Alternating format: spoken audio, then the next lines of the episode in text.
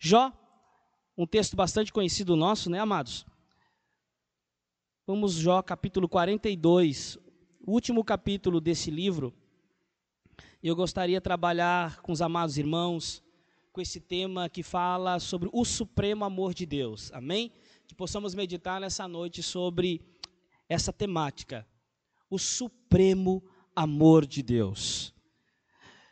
Jó 42, a partir do versículo 1. Vamos ver a narrativa deste homem. Então Jó respondeu ao Senhor: Sei que podes fazer todas as coisas, nenhum dos teus planos pode ser frustrado. Tu perguntaste: Quem é esse que obscurece o meu conselho sem conhecimento? Certo é que falei de coisas que eu não entendia coisas tão maravilhosas que eu não poderia saber. Tu disseste: Agora escute, e eu falarei, vou fazer-lhes perguntas, e você me responderá. Mas os ouvidos já tinham ouvido a teu respeito, mas agora os meus olhos te viram. Por isso, menosprezo a mim mesmo e me arrependo no pó e na cinza. Versículo 5: Meus ouvidos já tinham ouvido a teu respeito, mas agora os meus olhos te viram. Como diz a letra de uma canção, antes eu apenas tinha lhe ouvido falar, mas agora lhe conheço. Queridos amados irmãos, durante essa semana nos nossos devocionais, pude ver um, um material que, um vídeo de campanha missionária, que muito me chamou a atenção falando sobre o tempo. E eu confesso que eu fiquei tocado sobre esse vídeo quando ele diz que nós dedicamos pouco tempo naquilo que interessa. E eu me lembrei, me recordei do capítulo 42 deste livro precioso, para nós podermos compartilhar sobre a relevância de dedicarmos nosso tempo naquilo que interessa, naquilo que é válido para nós. Nós, como cristãos, cremos, amados irmãos, na infinitude da vida. Nós cremos que a morte ela não é o fim das coisas, mas sim o princípio de algo ainda melhor e maior. O que chamamos de eternidade no meio evangélico. E se pudéssemos ver esta linha do tempo, a linha do tempo da vida. Se nós pudéssemos ver quando as coisas começaram e quando elas irão terminar, nós perceberíamos que o tempo que passamos nessa terra corresponde a um tempo muito minúsculo em relação ao tempo que passaremos na eternidade. Contudo, passamos um período enorme pensando o que iremos fazer, projetando o que iremos realizar neste tempo minúsculo que passamos aqui na terra. Aqui somos consumidos por todas as sortes de pressões. Diante daquilo que queremos ganhar, daquilo que queremos conquistar, o mundo exige de nós que nós viemos a fazer conquistas, que nós devemos conquistar o melhor emprego, que nós devemos alçar a melhor posição social. O mundo ele nos consome ao ponto de nós o tempo todo estarmos em constante apreensão diante do que está por vir, mas diante do que está por vir agora, não diante do que está por vir amanhã. Somos consumidos por isso, queremos trabalhar, queremos juntar dinheiro para podermos viver. Olha que interessante, neste minúsculo tempo que iremos passar aqui. Porque se compararmos o tempo que iremos passar aqui com o tempo que iremos passar na eternidade com o Senhor, esse tempo aqui é minúsculo, é infinito é finito e é efêmero. É outra parte da linha da vida. E aí perguntamos: e a eternidade, como é que fica? Se passamos todo esse tempo preocupados com aquilo que iremos comer, com aquilo que iremos beber, como é que iremos viver, com aquilo que iremos nos preocupar, com o trabalho que iremos realizar. Mas se percebemos que o tempo que nós passamos aqui nessa terra é minúsculo diante da linha do tempo que nós iremos passar na eternidade. Por que nos dedicamos tanto tempo a isso? E a pergunta inicial para nós compartilharmos diante desse texto, e a eternidade, como é que fica? Sabemos que o que fizermos nesse minúsculo tempo que passarmos aqui, por mais assustador que pareça isso que eu irei lhe dizer, irmão, o que fizermos nesse minúsculo tempo que passarmos aqui, será decisivo para onde iremos passar a eternidade para todos sempre, amém? E se nós passarmos e sentarmos um pouco nessa noite e refletirmos que o que fazermos, o que iremos fazer nesse minúsculo tempo que passamos aqui nessa terra, se vivermos muito, a perspectiva de vida hoje do ser humano é de 70 a 80 anos. E se passarmos desse tempo, que é considerado um tempo extenso da vida humana, são poucos que conseguem chegar com saúde mental e motora nessa fase da vida. Mas se chegarmos nessa fase da vida, se Deus nos, nos der essa bênção e essa graça de chegarmos nessa fase da vida, mas 80 anos diante de. O que, que é 80 anos diante da eternidade? Com certeza é um tempo minúsculo e é um tempo que não cabe nem em cálculos. Mas é esse tempo minúsculo. São esses 80 anos, são esses 70 anos, são esses 50, esses 40, esses 30, esses 20 anos que nós vivemos nessa terra, que serão decisivos para onde nós iremos passar a nossa eternidade. O apóstolo Paulo deixa claro que a vida é uma corrida. O apóstolo Paulo compara a nossa vida como fosse uma corrida. Eu confesso aos irmãos que eu não tenho muita intimidade com a corrida. Mas o que nós observamos nos atletas dedicados é que quando eles estão numa prova de corrida, a última coisa que eles fazem é olhar para trás e olhar para os lados. E eles estão focados em uma única possibilidade, que é cruzar a linha de chegada. O apóstolo Paulo ele diz que a nossa vida deve ser como a de um corredor, no qual, como bons atletas de Cristo, olhamos para o que está diante de nós. E o que está diante de nós será um momento único. Um momento único no qual nós estaremos diante de Deus. Um momento que não se repetirá. E o que, que nós, esse texto nos leva, irmãos, a meditarmos nessa noite? aquilo que iremos fazer nesse minúsculo tempo que passaremos aqui nessa terra, terá como resultado um momento único que iremos estar diante de Deus para toda a eternidade e que você possa dar um amém. Mas a pergunta é essa: como aproveitar então o agora, sem saber o que haverá amanhã? E é esse é o grande conflito. Porque nós dedicamos tempo, energia, saúde, abdicamos de inúmeras coisas em favor do agora, sem saber se nós teremos um amanhã. Como aproveitar o agora, sem saber se haverá o amanhã? É por isso que eu lhe convido a nós meditarmos no livro de Jó, capítulo 42. Diante de tudo isso, diante de todo de toda essa minha fala introdutória, isso foi necessário para que nós possa, pudéssemos adentrar no capítulo 42 do livro de Jó. Sabe por quê, queridos? Porque a pergunta que nós queremos saber é como agirmos hoje mesmo sem saber no que irá ocorrer amanhã. Você quer uma dica? O livro de Jó. O livro de Jó é um bom livro para meditarmos sobre o tempo, sobre tragédias, sobre crises, sobre o pó, sobre finitude.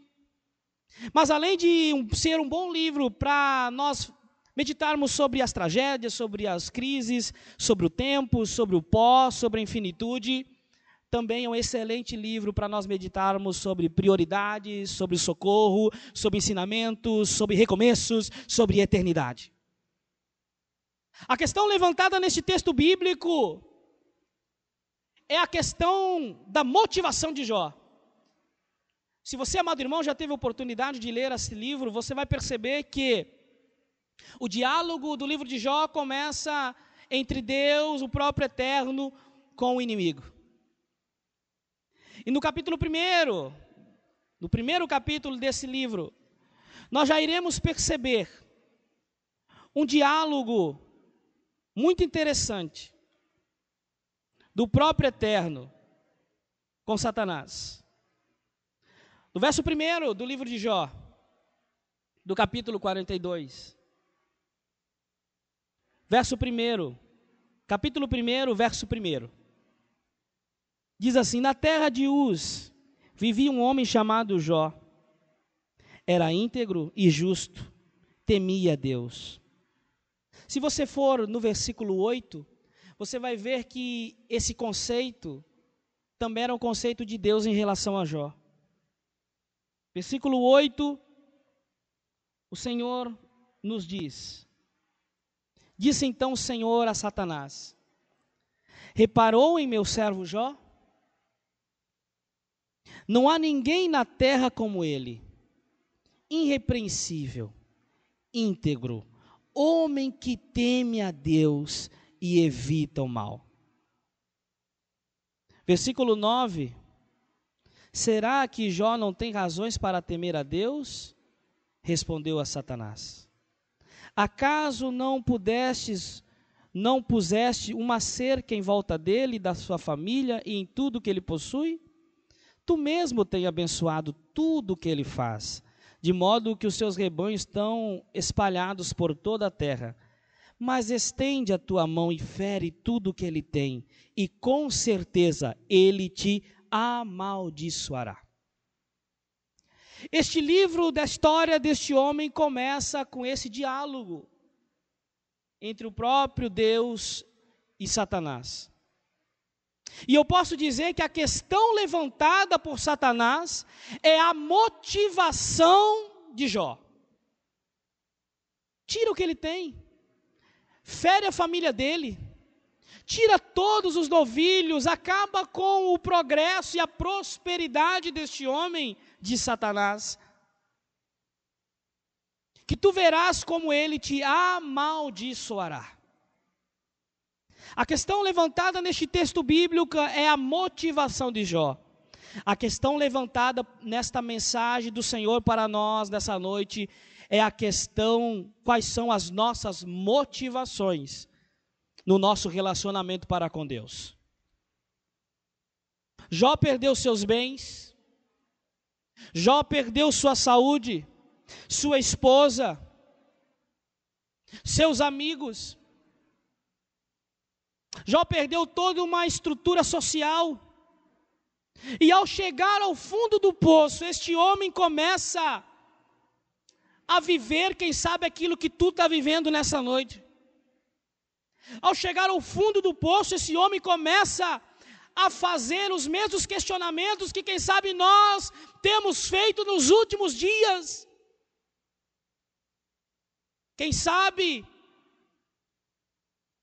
você e eu temos tido essas mesmas dúvidas e questionamentos que este homem, diante das tragédias, está vivendo. A primeira pergunta e indagação que este homem faz ao Senhor é dizer o porquê. Por que, Senhor? Por que eu perdi meu filho, os meus filhos? Por que eu perdi os meus bens? Por que a mim?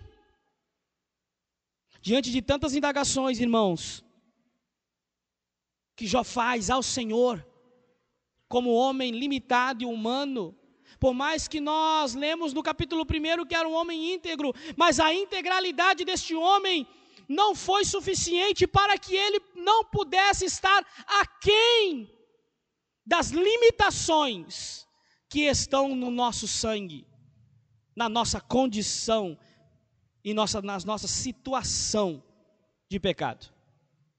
Este homem, ele se pergunta o porquê. Sabe que qual foi a resposta de Deus? A resposta mais desesperadora que nós pudéssemos ter o silêncio de Deus.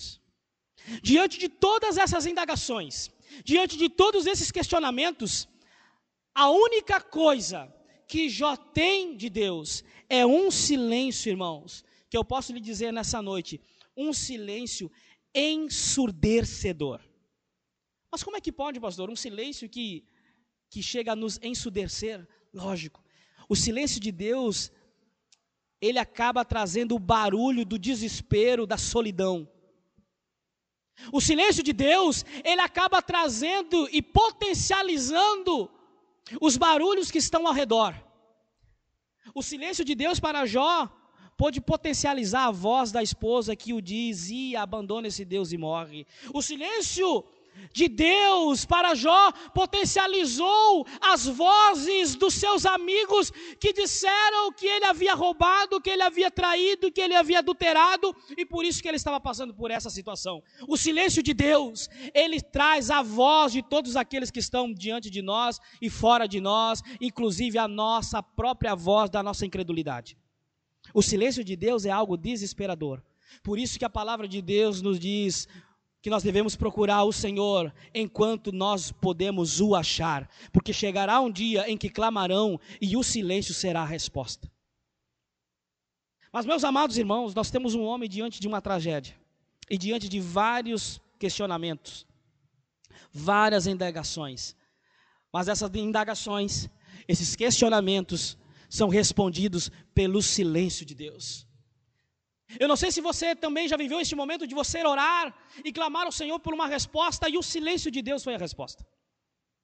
Eu não sei se você já passou por esse momento como Jó passou, para que você pudesse entender a situação deste homem neste momento. Orar e não ser respondido, falar e não ser ouvido. Essa era a situação deste homem diante desta tragédia. E diante dessa tragédia, este homem ele nos surpreende no capítulo 42. Diante dessa tragédia, este homem nos surpreende porque ele surge com aquilo que era inimaginável neste momento. Este homem surge com uma esperança. Versículo 42, capítulo 42, versículo 1. Este homem diz ao Senhor: Sei que podes fazer todas as coisas, e nenhum dos teus planos podem ser frustrados. Este homem, diante da incredulidade que pudesse ser a única, a única esperança para aquele momento, ou o único resultado para aquela situação, este homem nos surpreende. Este homem nos surpreende porque este homem havia perdido seus bens, sua família, sua saúde, sua esposa, seus amigos. Mas ele, diante da, desse caos, e desta tragédia, este homem surge com uma esperança, como aquele que diz: O meu redentor vive. E quando ele chega à conclusão que o redentor dele vive, e que ele está diante de um Deus que tudo pode fazer, assim como ele declara no verso primeiro: Eu sei que tudo podes fazer, e nenhum dos teus planos podem ser frustrados. Quando este homem ele chega à constatação que o seu destino é guiado pela mão do Senhor, aí as respostas começam a surgir daquele Deus que havia até o presente momento se mantido em silêncio. E o silêncio de Deus agora rompe, e rompe agora não com respostas. O silêncio de Deus agora rompe, mas também rompe com perguntas. Será que é assim conosco, irmão? Imagine essa situação você tem inúmeros questionamentos de o porquê está acontecendo, dos porquês que estão ocorrendo na sua história, e quando você percebe que o Senhor está falando contigo, mas o Senhor ele não fala as respostas, o Senhor ele retorna com perguntas e afirmações. É isso que Deus faz com Jó. Diante do silêncio, o Senhor não rompe o silêncio com respostas o Senhor rompe os silêncios com perguntas. Nos capítulos anteriores, o Senhor vai voltar a dialogar com Jó. E é como se ele dissesse, nesta verdade, quem ele é e aquilo que ele pode fazer. O Senhor pergunta para Jó: onde é que você estava? Quando eu lançava os firmamentos da terra, Jó, onde é que tu estavas? Porque Jó estava perguntando por que estava acontecendo tudo aquilo, o porquê que, que o Senhor havia feito, por que, que o Senhor não havia matado ele no ventre da sua mãe? O Jó estava com todas essas indagações, o Senhor para essas indagações e pergunta: onde é que tu estavas? Quando eu lançava os firmamentos da terra, quando eu colocava as estrelas no céu, quando eu cercava as águas para que elas não invadissem a terra, onde tu estavas? E Jó, ao ouvir isso, assim como um fruto, pessoal que conhece a agricultura, existe um exemplo muito, muito utilizado, que é para você saber quando a espiga de milho está boa. Escutei isso uma vez e nunca mais esqueci. Para quando você sabe que a espiga de milho está boa, você observa o milharal. E para você saber qual é, qual é, a, qual é o, a espiga que está cheia, você observa o milharal. E se o milharal, o pêndulo, ele, ele se curva, é porque aquela, aquela espiga ela está cheia, ela está frondosa. Você pode abrir ali aquela espiga e você vai ter um fruto bom. Mas se você vê o milharal e olha e aquele pêndulo continua fixo, podemos dizer assim que o pêndulo continua se achando e permanece ereto. Se você abrir aquela espiga, você não encontra nada dentro. Jó, quando escuta, não a resposta, mas as perguntas de Deus, para que ele pudesse trazer a reflexão. Ele, assim como o milharal que tem uma espiga cheia, ele se curva, porque o Senhor pergunta: onde é que tu estavas? Quando eu criava a, o mundo, quando eu colocava as estrelas no firmamento, quando eu cercava a terra para que as águas não inundassem, onde é que tu estavas? Jó teve a consciência que ele estava ainda na não criação de Deus. Em um lugar, em um espaço, em um tempo que ele ainda iria ser criado. E Jó percebe que aquele que teve o poder de lançar os firmamentos da terra, de colocar as estrelas no céu, o profeta Isaías diz que o universo é medido pela palma de suas mãos, também era capaz de o sustentá-lo, mesmo diante das adversidades, com o seu supremo amor. Aleluia! Onde é que tu estavas? É essa pergunta que o Senhor faz para nós nessa noite. Quando você questiona Deus, quando você coloca Deus contra a parede, quando você coloca Deus nos bancos dos réus, como se ele fosse e precisasse ser julgado, é isso, sabe o que, que Deus vai lhe responder? Onde é que tu estavas? Quando eu já era. Sabe onde é que nós estávamos? Nós estávamos em um lugar que nós podemos chamar de nada porque nós não existimos.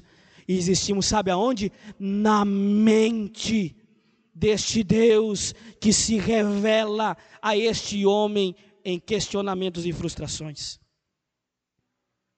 Quando Jó escuta isso, meu amado irmão, Jó ele vai se apequenando Jó ele vai, é como se Deus, cada pergunta que Deus fizesse, onde é que tu estava? É como se uma mão pudesse encurvar este homem. Onde é que tu estava quando eu criava as coisas? Onde é que tu estava quando eu, quando eu lhe dei a vida? Onde é que tu estava quando eu, eu lhe sustentei no ventre da tua mãe? Onde é que tu estava quando eu, eu permiti que tu recebesse o fôlego de vida? Onde é que tu estava quando tu não morresse na tua infância? Onde é que tu estavas? E parece que cada pergunta vai achatando o ego, a arrogância, os questionamentos deste homem, mas não somente deste homem, mas a mim e a você também nessa noite, o Senhor nos pergunta: onde é que nós estávamos para estarmos questionando os seus planos e os seus projetos? Onde é que nós estávamos? Nós não existíamos. E se não existimos, não temos direito jamais sobre aquele que já existia de questionar as coisas que já existem. Fui filosofei agora, não foi? Mas este homem, no versículo 2, ele chega a essa conclusão, Cleibson. E ele diz: Eu sei, Senhor, aleluia, eu sei. Não sei se, se Jó for, se Jó fosse numa igreja nossa, com certeza ele já tinha dado um glória a Deus, um aleluia. Ele tinha celebrado essa revelação, porque no versículo 2, não é fácil, irmão. Alguém que no período da sua história, dado o um momento, diz assim para o Senhor: Por que tu não me matou? Não é fácil. Alguém que num período da história indagar a Deus. Sabe quantas vezes Jó, ele indaga ao Senhor neste livro 70 vezes. Não foi fácil esse processo. Nós estamos no último capítulo deste livro. Nós estamos na conclusão de um projeto de vida. Mas como o apóstolo Paulo diz, meu amado irmão, não basta começar bem, nós temos também que terminar bem, para podermos acabar a carreira e guardar a nossa fé. O que este homem passou aqui foi aquilo que eu e você podemos passar. Mas Jó vai se apequinando diante da revelação do supremo poder da glória de Deus. Mas nos versículos, gostaria de ficar nesses cinco versículos com os amados irmãos. Diante desse capítulo precioso, que eu denominei esse trecho como a certeza daquele que Deus é e daquilo que ele pode fazer. No versículos 1 e 2, para mim é um dos, dos trechos mais preciosos que nós temos neste capítulo. Versículo 1 e 2 diz: Então Jó respondeu ao Senhor: Sei que podes fazer todas as coisas, nenhum dos teus planos podem ser frustrados. Aleluia.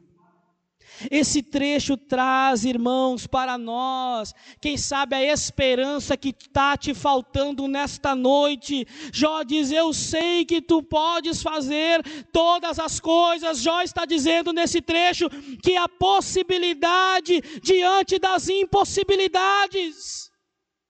Jó está declarando nessa noite que existe o possível para Deus porque nós somos fracos, nós somos pobres, nós somos miseráveis, mas diante de todas de todos esses adventos, nós podemos afirmar que temos um Deus que tudo pode, e é maravilhoso, e é grande, e é poderoso, e que para Ele não existe nada que Ele não possa fazer. Sei que podes fazer todas as coisas, e nenhum dos teus planos podem ser, ser frustrados. São nesses momentos, irmãos, nesses momentos difíceis que estamos passando, que deve, devemos levantar os nossos olhos e declarar ao Senhor: quão grande é o nosso Deus. Eu acho que é isso que está faltando para a igreja dos últimos dias, diante desses últimos acontecimentos. É fazer como fez o nosso irmão Jó. É levantar os olhos diante da impossibilidade e declarar como este homem disse: este homem aqui, ele ainda estava sem família, ele ainda não tinha recebido, as coisas não haviam sido solucionadas na vida dele. Ele continuava sem filhos, sem família, eh, continuava com a sua saúde atormentada de uma maneira tal. Mas esse homem, ainda nessa situação adversa, ele consegue olhar para o alto e dizer: Quão grande é o Senhor! Sei que tudo tu podes fazer, Senhor. E os teus planos não serão frustrados, mesmo diante dos acontecimentos. Será que nós podemos ter essa, essa maturidade do nosso irmão Jó? Que nós possamos levantar como homens e mulheres de Deus nessa noite. Levantar os nossos olhos para o eterno e declarar que quão grande é o Senhor. E nenhum homem, nenhum homem, nenhuma situação, nenhuma adversidade podem frustrar os seus planos. Aleluia.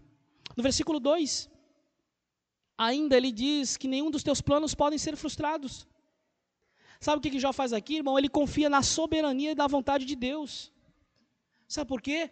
Porque Jó aprendeu nesse trecho aqui que Deus não tem um plano B, um plano C, que Deus não tem uma, uma, uma alternativa, que Deus ele não trabalha com esboço, que Deus ele não tem um rascunho que possa ser usado caso as coisas não ocorram como deveriam ocorrer.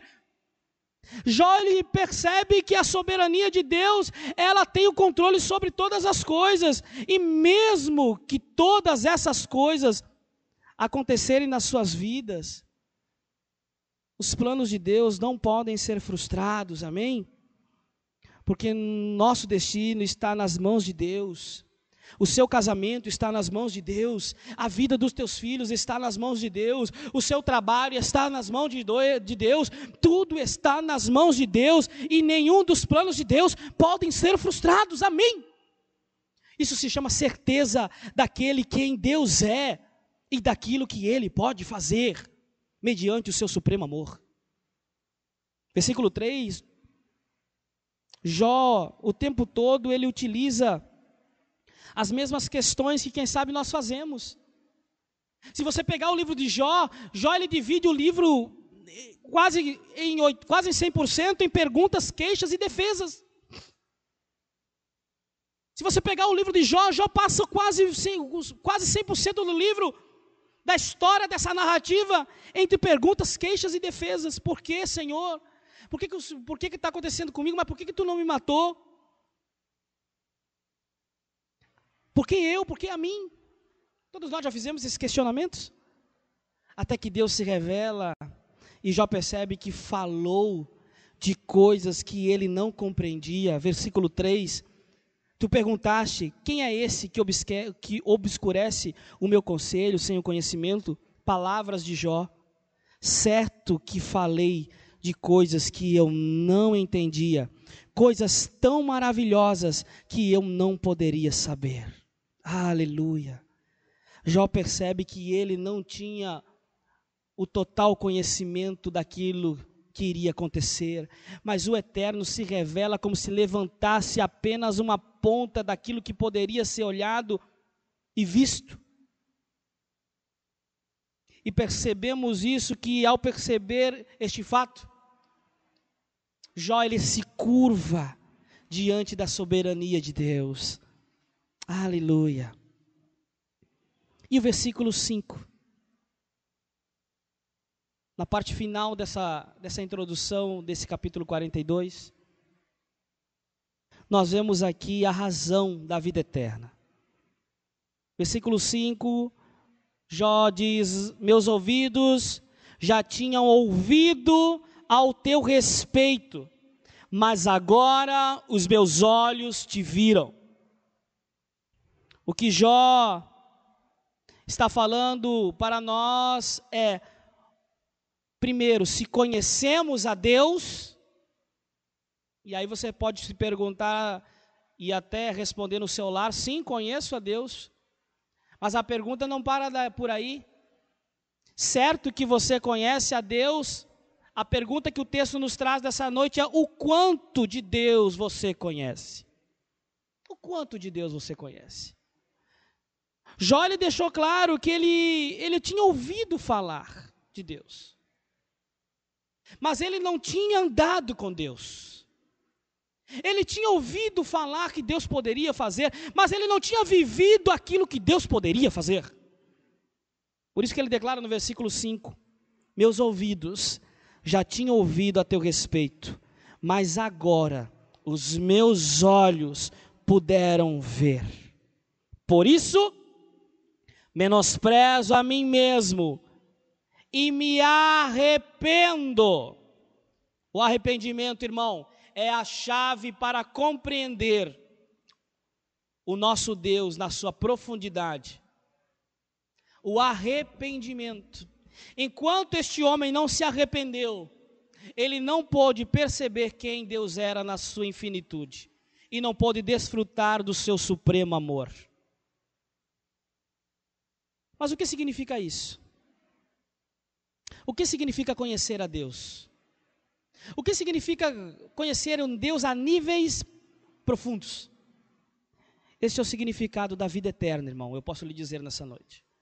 Que este homem, no versículo 5, ele pôde compreender aquela pergunta que iniciamos.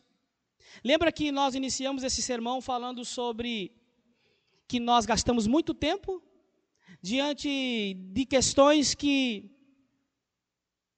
iremos passar esse minúsculo tempo aqui na terra. Lembra que começamos com esse diálogo? Jó ele percebeu também que essa vida ela ainda é muito pouca, mínima diante daquilo que estava por vir. Por isso que ele declara: Senhor, eu falava de coisas que não entendia, porque coisas maravilhosas ainda estão por vir. Aleluia, irmãos. Possa ser que aquilo que você almeja você não alcance. Possa ser que sua oração não seja respondida como você quer. Mas uma certeza nós podemos ter nessa noite: se você continua conhecendo a Deus e prosseguir em conhecer a Deus, sem dúvida você irá viver algo muito maior do que suas próprias petições e demandas terrenas. Você irá viver uma vida na eternidade com Cristo Jesus. Este foi a vida deste homem. E que posso dizer nessa noite, ao concluir esta mensagem? Que possamos prosseguir em conhecer a Deus. Lembra que uma pergunta foi feita para nós? Como aproveitar o agora sem saber se haverá um amanhã? Em resposta para esta pergunta, que possamos prosseguir em conhecer a Deus. Esta é a resposta. Como aproveitar agora, conhecendo a Deus? Como aproveitar o agora, devotando a sua vida a Deus, na missão dEle, porque dEle, por Ele e para Ele são todas as coisas. A Ele seja a glória, não somente hoje, para todos sempre. Amém. Como aproveitar o agora? Conhecendo a Deus. Só assim o amanhã para nós será uma certeza, ou aqui ou na glória, para todos sempre, e que você possa dizer um amém. Aleluia. Como é que nós podemos viver o agora? Conhecendo a Deus, porque o amanhã para nós será uma bênção de qualquer maneira. Se tivermos aqui, nós iremos usufruir da misericórdia de Deus. Se não estivermos aqui, iremos usufruir da sua bondade e misericórdia para todos sempre, na sua glória. Essa foi a concepção de Jó. Que essa possa ser a tua certeza nessa noite. Se você tem questionamentos, se você tem dúvidas, se você tem sofrimentos, conheça a Deus. Prossiga em conhecer a Deus, porque o amanhã, sem dúvida, será infinitamente melhor do que os dias que estamos vivendo. Sabe por quê, irmão? Porque repetimos as palavras de Jó nessa noite. Porque também, assim como Jó, nós sabemos que o nosso Deus pode fazer todas as coisas. Assim como Jó, nós também sabemos que os planos de Deus também não podem ser frustrados. Assim como Jó, nós também não andamos somente pelaquilo que ouvimos, mas pelaquilo que podemos vivenciar. Quando Deus nos resgatou do charco de lodo e nos deu um nome, agora somos filhos de Deus para todos sempre. E vamos dar graças ao Senhor. Que você possa ficar de pé na sua casa nesse momento, para nós podermos dar graças ao Senhor. Graças ao nosso Deus. Oremos ao Senhor. Graças te damos, Senhor, pela tua bondade e misericórdia. Graças te damos porque o Senhor é infinitamente bom. Graças te damos, ó Deus, porque sem ti nada poderemos fazer. Ó Deus amado, como como declara esse precioso texto, no qual nós vimos a vida de um homem que perdeu tudo, tudo aquilo que era precioso para a sociedade. Um homem também que enfrentou as limitações humanas, que pôde viver os dias de dúvidas, dias de porquês. mas que também pôde, ó Deus amado, viver o extraordinário de Deus. Que nós possamos viver dias como o nosso amado irmão Jó. Que nós também possamos ter esta certeza que o Senhor tem o controle sobre o nosso destino e sobre nossa vida. Por isso, graças te damos. Em nome de Jesus.